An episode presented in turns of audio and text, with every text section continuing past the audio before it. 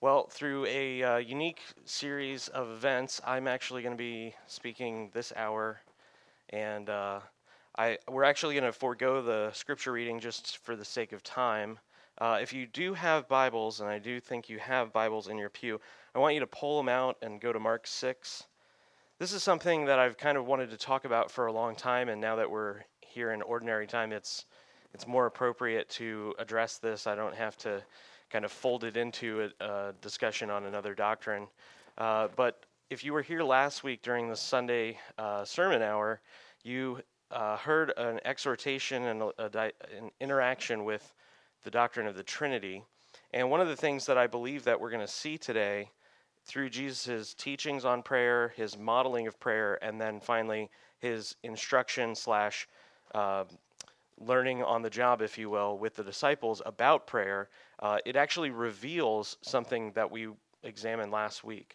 That is, namely, that Jesus Christ does not operate out of his divine power as a man, but rather that his miracles were fueled by the power of the Holy Spirit.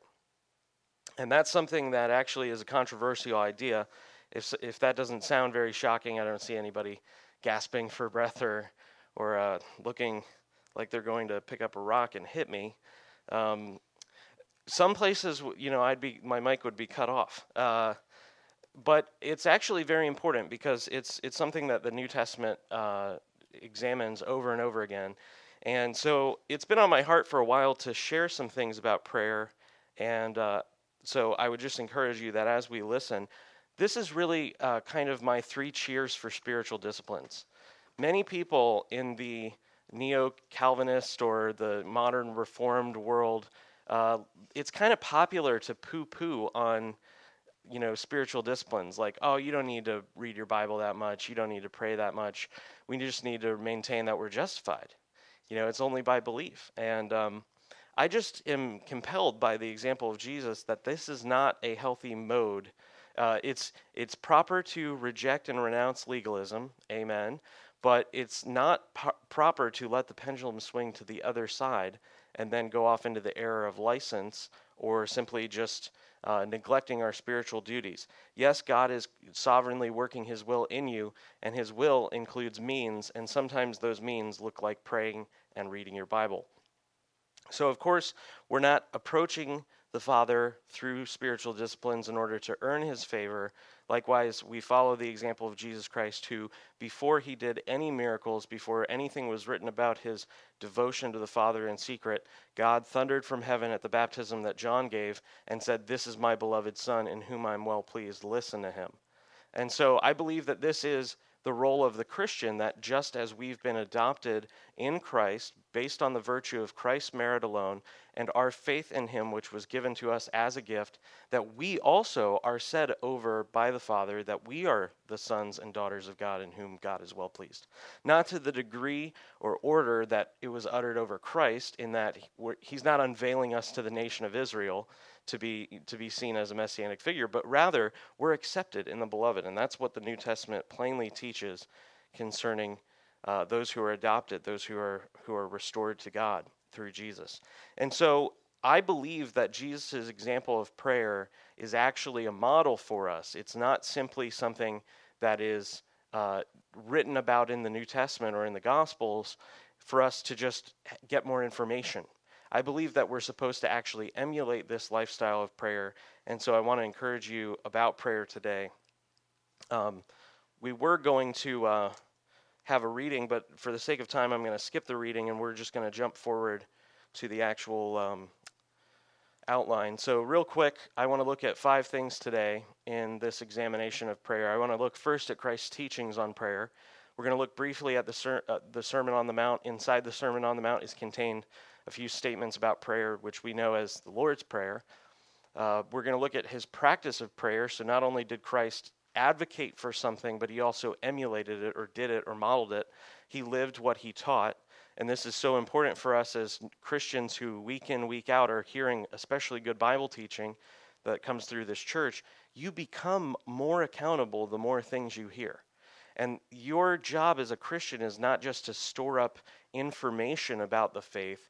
Your job as a Christian is to put that information would really fulfill the word, that it would form within you some structure, instruction, in formation. It's literally the setting up of form and structure within a person. It builds up. And that building up has to be done unto a practice. It can't be done for the sake of education alone. Christian Bible teaching, Christian Bible reading is not an academic exercise that is divorced from application. This is the danger of modern seminaries. This is what they permit. Many of them don't have plans set up for their students to both grow in knowledge and grow in practice. And it's vital that you do both. And so we're going to look at how Jesus' teachings and prayers are in harmony with one another. He says to do something, and then we see himself doing it. From that, I'm going to look at that statement that I made earlier about Jesus' power for ministry, that is, who Jesus is as the divine Son of God, born as a man, born as one under a virgin, or born from a virgin, born as one under the law. And that actually is, for us, the pattern to emulate. As I mentioned earlier, it's not that he operates through his divine power, but rather in union with the Holy Spirit. Looking at that idea and then moving on to the training of the disciples, I think in Mark 6, which is the reading for this teaching, Mark 6 shows us a way of life, and we're going to look at Mark 6 as it begins to touch on the disciples themselves. Jesus does something over and over again in the Gospels, and then he begins to train the disciples, giving them some authority. That he sends them out, and then they come back and report a good report. And then from that point, Jesus says, okay, now here's the capstone of that mission. Here's the end of that mission. So prayer is seen here as the precursor or something that goes before mission, and also the afterthought or the capstone of mission. It culminates. You can think of it kind of like bookends. Before you go out, you pray, and after you go out, you pray. So you pray for boldness, you pray for zeal, you pray for divine encounters, you pray for clarity and articulation, you pray for God to move by his Spirit while you're preaching, and then you go out and do these things, you operate in power, you teach, and then come back and give thanks. And that's really the pattern that we see in the book of Acts as well, which is especially helpful at this time in the calendar as we're moving to ordinary time in which we are hoping for and desiring and working towards the growth of the church and the fuller bringing of the kingdom. So from there, I believe that this will lead to a very short number of practical steps. It's, again, as I said, it's not good enough to hear a teaching on prayer and not also immediately begin to seek to put it into force. And so I'm going to give about 5 or 6 ideas around really practical things that you may think are non-spiritual, but are actually quite important when it comes to actually praying as a lifestyle and a habit. So let's go to the book of Matthew, chapter 5 and 6. Matthew's recording an event that Jesus is intending to demonstrate that he is a new Moses going up onto a mountain and reiterating the law, not replacing the law, but actually explaining the original purpose of the law. You may remember his teachings on lust and divorce and hatred and fasting. All these things are fuller applications or more clear or more deep applications than what is actually seen just by a cursory or fleshly reading of the law. Jesus says in the law it said, don't commit adultery, but he says the original intention, the full spirit of do not commit adultery is don't lust in your heart. And so Jesus is actually expanding the law. He doesn't restrict the law. He doesn't make it easier to do. He makes it harder to do. And that's exactly what Paul says concerning the use of the law. The law came to expand or to expand our knowledge of sin. The law did not come in order that God would create more sin, but rather sin existed, and through the law, God is identifying it as such, that we would have one clear standard to see what sin is. And in the very center of this discourse, Jesus connects all of this life as one who's a disciple of Christ. He connects it to prayer, and he connects that prayer with a particular pattern and an idea that goes before that pattern. He gives a motivating promise for those who are obedient to his command. Many Christians have become Zen Buddhists in the way that they approach favor with God. They think, well, I'm just supposed to humble myself, and I'm just supposed to be a servant of everybody, and I'm not ever supposed to hope for great things in God. And if you look at any of the teachings that Jesus gave concerning prayer, fasting, doing good works, anything, obedience, it's all predicated on the fact that you should desire a reward. And so this false humility, which is subtly entertained in the modern church, is actually, it needs to be rejected on its face. Jesus gives promises of rewards, and those make no sense with a meek and mild, humble-bumble Christianity. You are destined for great things in God, and Jesus has demonstrated a way that great things come, and those great things normally come through prayer. Jesus said that in another teaching on prayer, Jesus said that he would give unlimited joy, that is, joy at answers to prayer. And then he said that your joy would be unending because you have answers to prayer. So it's not as if Jesus is saying, so don't, and we know emotions are bad, so don't pray a lot. He's saying that there is a reward attached to the obedience. Verse 6 in Matthew 6, when you pray, go into your room and shut the door and pray to your Father who is in secret, and your Father who sees in secret will reward you. So if we take humble-bumble Christianity and say, oh, we never need to do great things in God, we just need to be low on the totem pole, God doesn't want to bless us, then we turn this teaching into Jesus telling us not to pray, because then we'll be rewarded. One of the things I think that's interesting about this verse is that Jesus doesn't specify what the reward is. And I think it's intentional. I think that the reward is greater than you can imagine. It will be more manifold than you can imagine. It'll have many faces. It'll have many ways that it comes about. But essentially, Jesus is saying that your prayer life needs to be one that is not trumpeted. It's not exaggerated before people. And this prayer life that Jesus is describing is one that is done with the Father, and therefore one that's done in faith. Jesus says that those who pray in secret are rewarded. At another point, it says that they're rewarded openly. So this idea here is that there's a cultivation of a life and a relationship with God on the part of those who are sons and daughters. And the reason I say sons and daughters is because then Jesus begins to open their minds to understand the Father. And he does this, and this is absolutely novel in the teaching of the day. Now, it's not novel in the Scripture that God is the Father, but rather that they were not examining him as such. They weren't approaching him as such. He opens this prayer, and he gives basically three ideas, that not only is this God a Father, and therefore we are related to him in a familial relationship or a family relationship, but also that this Father's name would be hallowed or honored or made holy. So this prayer is a relational prayer. It connects the disciples to the Father and then begins to petition for the Father's good. That is, that his name would be hallowed, and then that the earth would be transformed. It actually shows us something about the Father.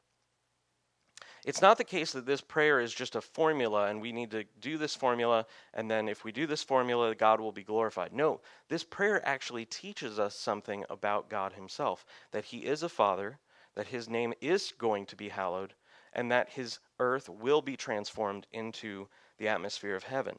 And the atmosphere of heaven is a place in which God's will is perfectly done, where there is no sin, there is no sickness. Jesus is telling his disciples to build into their daily pattern a prayer which calls on divine resource to answer needs that cannot be answered by humans, that the earth would look like heaven, that his will would be done perfectly. And so this is exactly what Jesus is talking about. But this is not just a formula. I believe in saying Lord's Prayer. When people say Lord's Prayer in church services, I warmly and heartily agree with and join into, and I pray with intention. I don't pray. When Jesus says don't pray as the hypocrites, he means don't pray in a way that's just disconnecting mouth from heart or mouth from spirit. You can pray written prayers, and you can pray prayers that are already written down, or else Jesus, after saying this, would have told Matthew, now by the way, don't put this in the Bible because I know what's going to happen. No, Jesus is intending to communicate a lifestyle or an approach to prayer, something that should undergird all prayers. It should be the foundation for how we approach prayer. There is a great God. He is a Father. He is redeeming the world. His kingdom is coming, and this earth is going to begin to look like heaven. That's what Christ is praying for. And so not only showing us what to pray for, but showing us the orientation of God as the Father. We see him as one who is intimately connected. Now look at how deeply connected when we begin to approach God as Father, the rest of the prayer begins to make sense. It says, give us this day our daily bread. Why are we asking God to do that? Because God is a Father and we are children. Jesus says, unless you become like children, you cannot even enter the kingdom of God. You can't even see it at all. And so these disciples who are being taught to be childlike are being taught daily to pray in this pattern, that they would examine their need and recognize one who can provide for their need. The Father is intimately connected with and concerned with your daily bread. That is the things that concern your daily life. It's more than bread. Your debts, or that is your trespasses that you make, those sins that you do against him and against others. Also, he's intimately concerned with keeping you in a lifestyle of forgiveness. Those who become Christians are encouraged to take some time to, forgive, especially in this church, are encouraged to take some time to forgive those who have sinned against them in the past. But that doesn't mean that after becoming a Christian, now you just have a reset button on your bitterness and you hit it one time. It's now you're now being brought into a lifestyle of forgiving. Jesus actually says that they're to pray that the Father would forgive their debts as they forgive. And I take that word as to mean the like manner and like timing. So as you forgive. So this is Jesus' model and teachings for prayer. He says, go into secret, pray bold things, pray kingdom-bringing things, pray things that touch your day-to-day life. I'm always very concerned when I hear people praying for very spiritual things, but never anything that seems unspiritual. Because it tells me that there's some disconnect that they think, well, I really can do all the practical things that I know how to do, but I need God's help for the things that I can't do. But Jesus said that apart from him, you can do nothing. I believe he's intending to press that out to everything. I don't believe you can tie your shoe without the Holy Spirit. Or you shouldn't be. Or your shoes would last longer. I don't know. The point being, God, Jesus is trying to connect these disciples to a Father. And that prayer life with a Father is so important. If you do not know God as a Father, if you have what we refer to in the Sozo world as father wounds, if you are constantly at war with male authority because you're transferring your hurts from your earthly father to every other male in your life, if you reject all authority, whether it comes in the church or vocation, etc., this is an indication that you don't know God as Father and that you have a deep need for a restoration in your heart and soul about who the Father is. And I'm convinced that this is part of the New Testament offering that we looked at last week, that the love of God has been poured into our hearts by the Holy Spirit. And so Jesus is bringing them into the life of the Trinity as we've been looking these last few weeks. So moving from that, I want to look at this mode of actually praying. Many times we hear sermons on prayer, and then we say, that was really good, and then we don't do anything related to the sermon at all. And I just want to encourage you that that's not wisdom. Christ perfectly embodied his teaching on prayer in his practice. He did this over and over again. This is why I think it's so important. Occasionally, I'm all for Bible reading plans, but I really like Bible reading plans that don't cut up the books, just because of the way that I look at the scripture and the way that I get a little distracted and I have trouble remembering. This is not something that you will see just at one place in the Gospels. And in fact, this is kind of why this sermon, if anything, is a topical sermon, because we're going to look at so many passages of Scripture. But at the very beginning of the Gospel of Mark, immediately after Jesus heals a multitude of people, which comes because he had just healed someone who was oppressed by an evil spirit, Jesus tries to leave. And I think this is really the first glimpse in the Gospels that we have, Mark 1:34. And he healed many who were sick with various diseases and cast out many demons, and he would not permit the demons to speak because they knew him. Now, here we just begin to see something that we already have trouble believing, that he healed a lot of people, because we kind of believe that God doesn't heal people. Verse 35, and rising very early in the morning while it was still dark, he departed, that is, Christ departed, and went to a desolate place. I don't like this word in the English Standard Version. It says desolate. In other translations, it means secluded. So I'm getting from that the word carries more than just a desolate place. It's not like Jesus is going into like the Death Valley in California where it's just like tumbleweeds and thorns and, you know, the fire swamp, if you've seen The Princess Bride. I don't think Jesus is going away from people in order to experience like the wilderness for wilderness sake. I don't think this is a nature adventure. I think this is a desolate place that is a secluded place. I'm okay with there not being a lot of food around in that place, but I don't really think the idea of it being desolate is communicating enough. The other translations use the word secluded, and I think that communicates more clearly that Jesus is going to be by himself with the Father, not to be by himself. And in fact, this is a great practice within the Christian experience these last 2,000 years. In the English-speaking world, we call it solitude. And it's a practice in which people go and spend time, whether it's a few hours up to a few days, not speaking, but not speaking with other human beings. And so Jesus emulates this pattern that he speaks about. When you pray, go into your prayer closet or go into your room and pray in secret. Well, what do we know? Jesus did not have a home, right? The birds have their nests, the foxes have their holes, the Son of Man has no place to lay his head. So where is Jesus' house? His house is the land. And he goes to a place where he won't be seen, and a place where he can connect. I believe that this is the key to Jesus' earthly ministry. Not only is the anointing of the Spirit the means by which he does his ministry, but this is the key to why his ministry was so powerful. Verse 36, and Simon and those who were with him searched for him, and they found him and said to him, everyone is looking for you. This is the pattern that we're about to see. Jesus does an amazing number of miracles, amazing quality of miracles. He goes off to be by himself to pray, and either on the way or after, he's interrupted because people want to see him.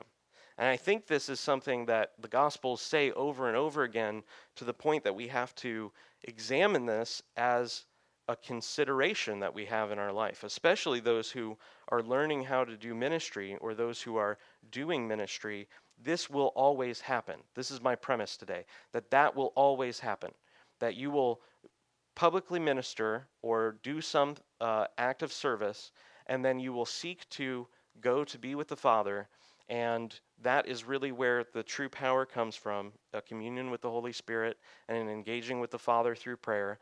And then from that place, there will be those who have emotional need or spiritual need or physical need, and they will attempt to place a demand or a draw on your account of spiritual experience and anointing. I think this is the pattern.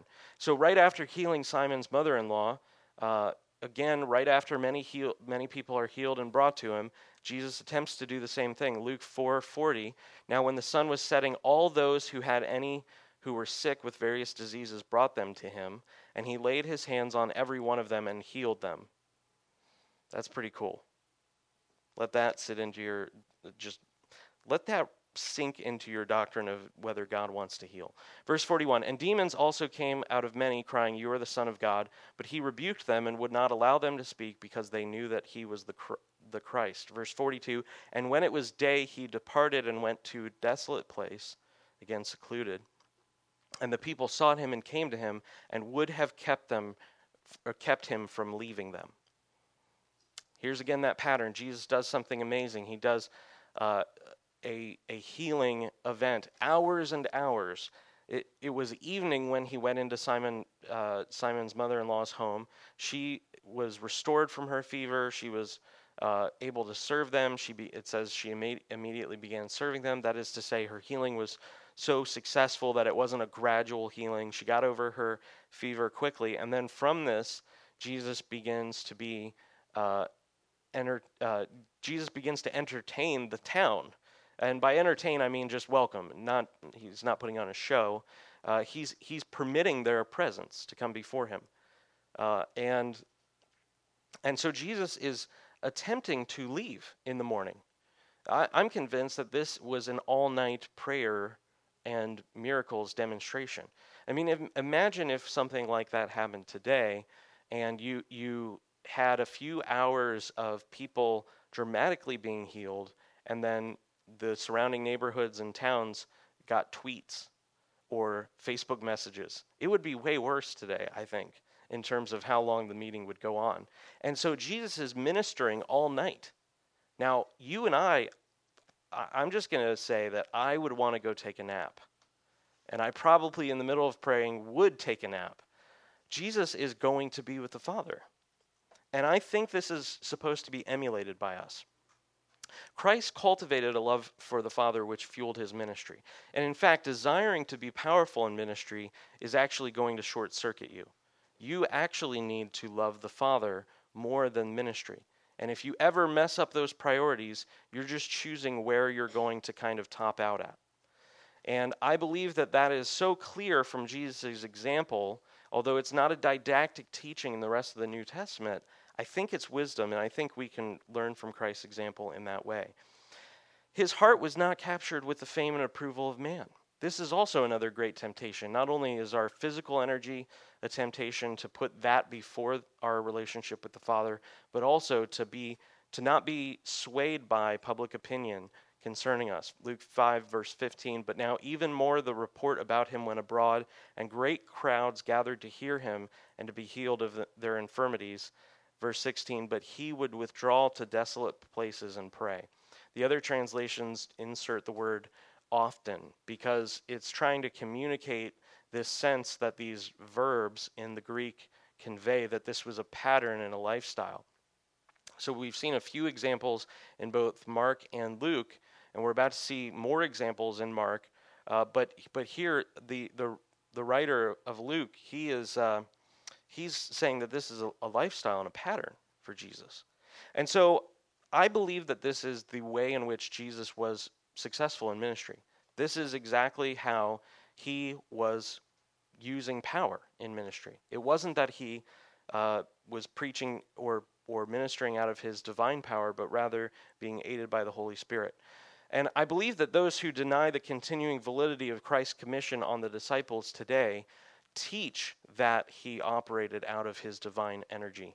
And they introduce confusion into the incarnation. And the reason why I want to bring that out is because they claim to say that Jesus, operating as a man, was drawing on divine energy or a divine source of energy and not at all with respect to obedience and cooperation with the Spirit as regards his manhood. And this is important as Christians. You cannot introduce confusion into Jesus. He has one will, subsisting in two natures that are hypostatically linked or unified. And there's not two wills operating within Jesus. And so this is really the mystery of the incarnation, that Jesus has one source of motivation, that his incarnation is perfect and complete, and that as a man, as one who is truly divine, but for a time limiting himself for our benefit, he operates in the power of the Holy Spirit. I believe that teaching that Christ operated only out of his divinity is actually a fundamental denial of the incarnation and therefore the Trinity. That is to say, if you do not recognize that Jesus was cooperating with the Holy Spirit, then you create a doctrine which does not exist in the Scriptures, that the Son of God was operating on his own authority and not in cooperation with the Spirit of God. And so understanding that the Spirit of God indwells and empowers and clothes with power those who he operates through, he has to be operating in the Spirit. It's not just Jesus is proving his deity. And in fact, this pervades almost all of the teaching that I've ever heard, especially from a lot of the Reformed camp concerning his miracles, that he walks on water to prove that he's God, that he heals the sick to prove that he's God. And the question then has to be asked, okay, well, when Peter walked on water, was he proving that he was God? No, he was proving that he was operating in the Spirit, that he and Jesus were in another reality that was superimposed upon this one, that was greater than and more true than the reality that you and I are most comfortable with, and that Peter was living in accordance with the Spirit that Jesus was operating in. So I'm convinced that Jesus is operating as a man, and I'm convinced because of multiple passages in the Gospels. And we're going to look at some of them very briefly. Christ's power and ministry was in constant harmony with the Father. In John 5:19, he says, I can do nothing apart from the Father, right? And so it's in constant harmony with the Father. Philippians 2:5-11, we're not going to turn there, but it simply means that Jesus took on the form of a servant, emptying himself. And the reason why he emptied himself was to be for us the head of the church and a like mediator, one who could be a true atoning sacrifice because he was made like us in all respects. Jesus is not walking around on the earth in his earthly ministry cheating or leaning on the crutch of his divinity from time to time when he needs to. This is so important to understand, because if you do not understand that, then you don't understand what Jesus was demonstrating was made possible by the sending of the Spirit.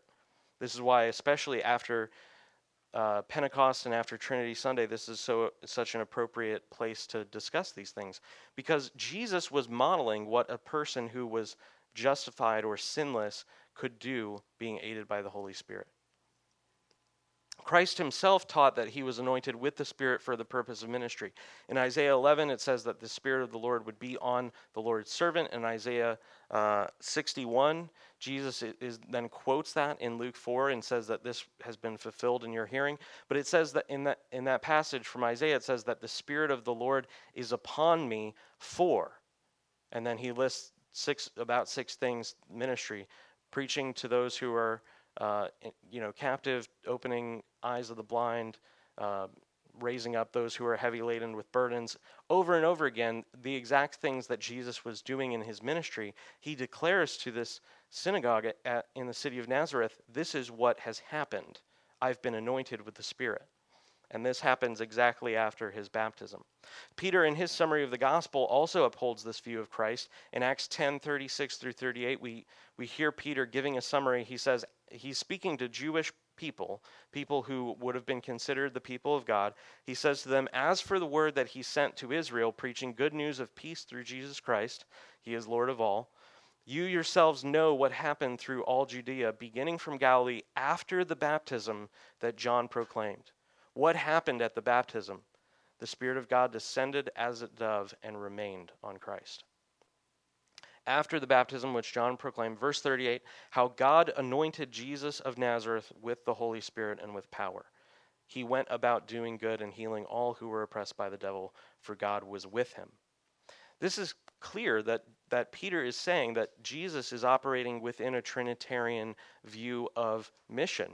The Father has anointed the Son with the Holy Spirit, and in the power of the Spirit, Jesus is doing the will of the Father, which is showing who the Father is, announcing and bringing the kingdom, and then finally delivering himself up to death to atone for their sins. This is Jesus' mission. Christ ministers in the power of the Spirit to demonstrate the presence of the kingdom and to be an example for all those who would come after him. Jesus says that those who come after him would do greater works. So if Jesus is operating out of his deity, and all of the things which we see Jesus doing in miraculous power are actually the source, not from the Holy Spirit, that is, they create some arbitrary division in the Godhead and say that it's only in the deity of Christ that he operates in these ways, then Jesus is teaching something that's quite ridiculous, because the logical extension would be that then those who come after him have to be deified. And that's clearly not the case. It's not the case at all. Christ taught the disciples the primacy of prayer and rest in the midst of ministry. He intended for this to be shown, taught, and then modeled, and then practiced. And he actually gives them an assignment, and then at the end of this assignment, he takes them away to a secluded place. This is where we get to Mark 6 finally. Verse 7, he called the 12 and began to send them out two by two and gave them authority over the unclean spirits. Verse 12, so they went out and proclaimed that people should repent, and they cast demons out of many, and they cast out many demons and anointed with oil many who were sick and healed them. I was just doing a little bit of research last night, and I came across a cessationist article. It's actually a little book that somebody had written. It's one of I'm always wondering whether or not these people are hearing their own arguments, because this guy had taken the passage in James where he tells the elders to pray for the sick and to anoint them with oil. He likens that to when John in his epistles is saying, don't just do works of don't just love in tongue, but love in deed and truth. And he went so far as to say James is encouraging them to use oil as a medicinal aid, so that rubbing oil upon someone would be like a poultice, if you're familiar with a poultice, or some sort of anointing oil like a antiseptic cream. He has embraced his unbelief so much that he actually, when he hears them, James advocating that the elders should anoint people with oil, that he's believing that the olive oil or whatever type of oil they're using in that scenario conferred medical benefit through the properties of the oil. Brothers and sisters, that's profound unbelief and a denial of not only what happens in this passage, but really a denial of what James is teaching about. He's saying the very next verse is the prayer that's made in faith will make them well. Anyway, after this, Mark records the events surrounding the death of John the Baptist. I've got to move quickly. One of the things that's hard to see from this passage is that John the Baptist was not killed after they went out to the towns. Now, he could have been killed after. The chronology is not exactly very clear, but I'm convinced that this is when they heard about it. And if you have never studied these things, take a look at the passage in Matthew 13. I believe what's going on is this. Jesus sent out the disciples, they operated in power, and then they return. And before they returned, according to what we see in Mark, in Matthew 13, some of the disciples of John who went and buried him came and reported to Jesus. And so I want you to imagine what's going on in the heart of the Son of God right now. He has sent out his disciples, he knows that they're being victorious, and yet he himself probably grew up with John, being his cousin, probably having great affinity with John, great love for John. I believe that this is a relationship that actually we don't see much of in the New Testament, but I believe there was something there, that Jesus and John knew each other, they had great admiration for each other, and specifically we know that some of the disciples used to be disciples of John the Baptist. And so Jesus has these conflicting emotions going on in his heart. There's victory, there's glory that's being done in the cities of Israel, and also he's just lost this friend, and these disciples have just lost their teacher, and he's taking them away to break the news to them. That's what I believe is going on in Mark 6. Jesus knows, being the good shepherd, he knows the highs and lows of ministry and disaster, and he's intending to take them away so that they would rest and that they would spend time with him. As the good shepherd, Christ cares even for the under shepherds. He doesn't simply care for the sheep. The under shepherds in this kingdom are also sheep themselves, and Christ exemplifies one who protects the sheep and the shepherds. Verse 30, the apostles returned to Jesus and told him all that they had done and taught. Verse 31, he said, "Come away by yourselves to a desolate place and rest a while." He wanted to show them how he did these things. And I'm convinced that this is something that we're to emulate. For many were coming and going, and they had no leisure even to eat. And they went away in the boat to a desolate place by themselves. It's interesting.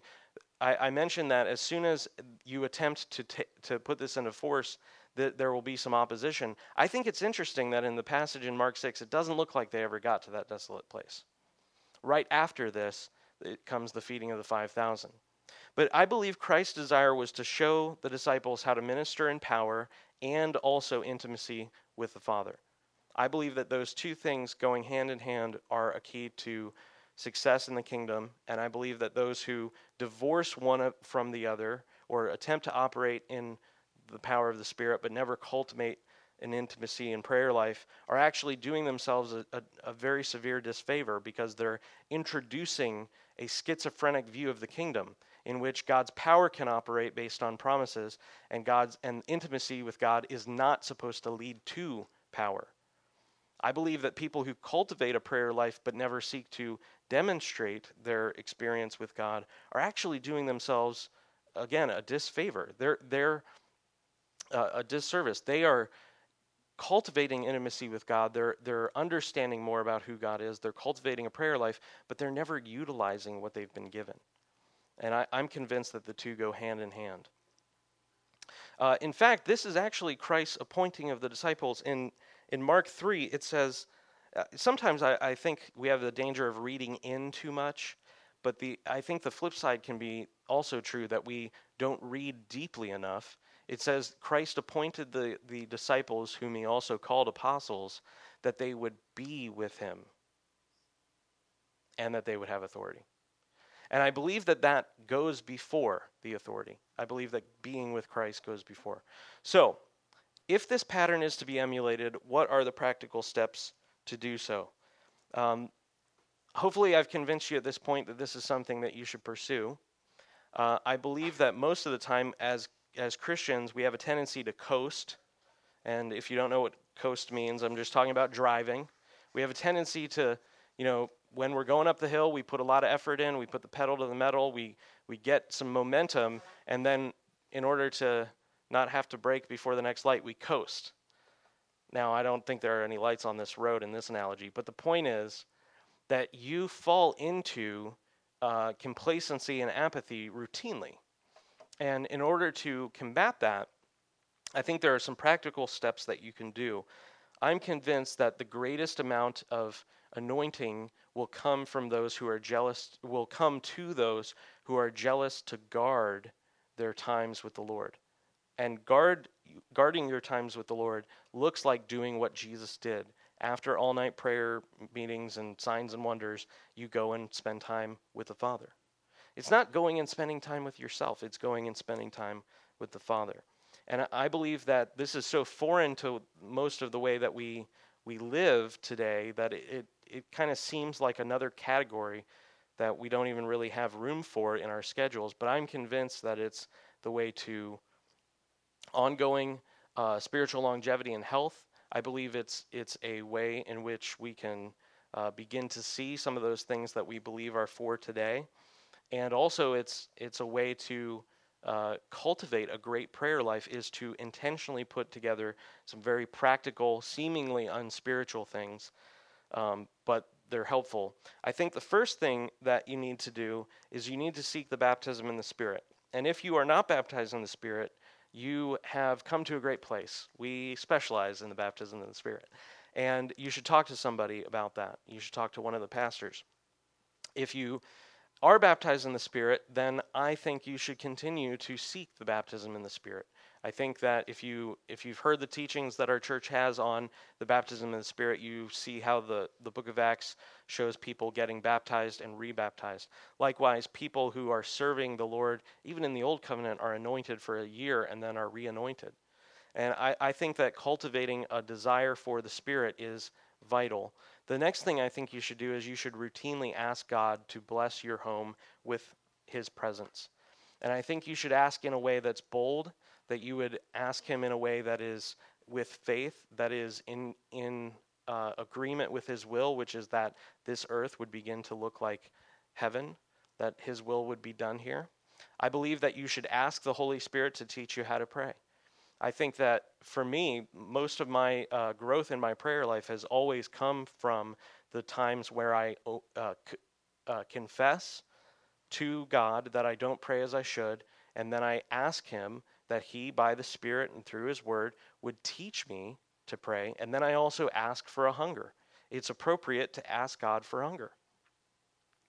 And I believe that giving yourself to that prayer, that you would routinely pray for God's presence and a hunger for God's power, a hunger for prayer, a hunger for his word, that is a way to develop a lifestyle. It's not just a one-time thing.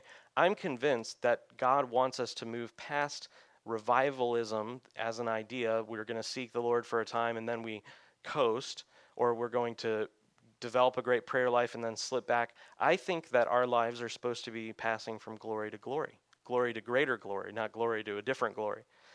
You should be developing a prayer life that grows throughout your Christian walk.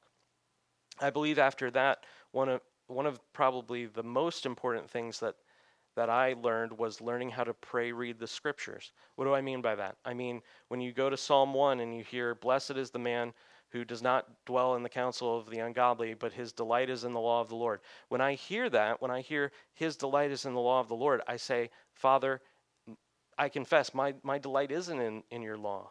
It's actually in a lot of other things. And so give me that hunger. Cause me to delight. I think that prayer, God, cause me to X, is a great prayer. Cause me to delight in your word. So that's what I mean to pray, read the scriptures, and that's especially helpful in Proverbs, Psalms, and the New Testament epistles. It's not so great in Numbers. It doesn't really work there that well. You guys aren't even listening. No jokes. No laughs were given. I'm just kidding. You're probably listening. The point is that pray reading the scriptures is so important because, like it or not, you're not a very good prayer, and you're not very good at coming up with things off the top of your head.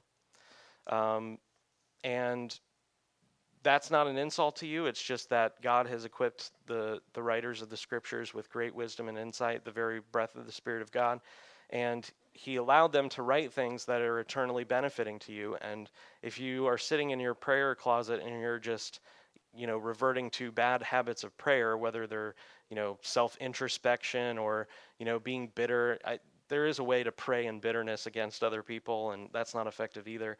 I believe getting out of yourself and into the Word is a really great strategy for prayer. It also helps you pass the time. And that's not unspiritual to want to do that. And then finally, I think you should set apart a place in your house if you can. Now, by saying that, I'm not saying that you wall it off and you put a lock on there, and the lock is on the key is like the verse about prayer. And I think you can use that room for other things, but I don't think that can just be your living room. I think it's helpful if you have the opportunity. Now, I think you should pray in your living room with your family. But I think you should cultivate a lifestyle of prayer where you spend more than 5 minutes and therefore need a separate place where you can't be interrupted. And then finally, also a time in the day. I like to pray at the evenings. I know great saints of old always pray in the morning. Well, I'm not there yet. But I think you should set a time in the day that's devoted to the Lord. I also like to pray in the shower. I don't think that's unscriptural or unspiritual. I don't pray on the toilet. But the point is that you should cultivate a prayer life, and you should do practical things that you might think are unspiritual that actually will set you up for success and will allow you to begin to walk in this type of anointing, one that I think only comes through prayer. So let's pray. Father, we thank you for your Son. We thank you for his experience of praying on our behalf. We thank you for his great high priestly prayers that he not only prayed and we were able to have written down through Matthew and John, but also that you would give to us an understanding of his intercession for us now, that we would see him at your right hand praying for us even as we speak, even as we pray. I pray that you would give us a spirit of wisdom and understanding in your knowledge, that you would give us also a spirit of supplication, that we would begin to see you as the answer for everything, and that we would begin to orient our lives to you through a routine practice of prayer. In Jesus' mighty name, amen.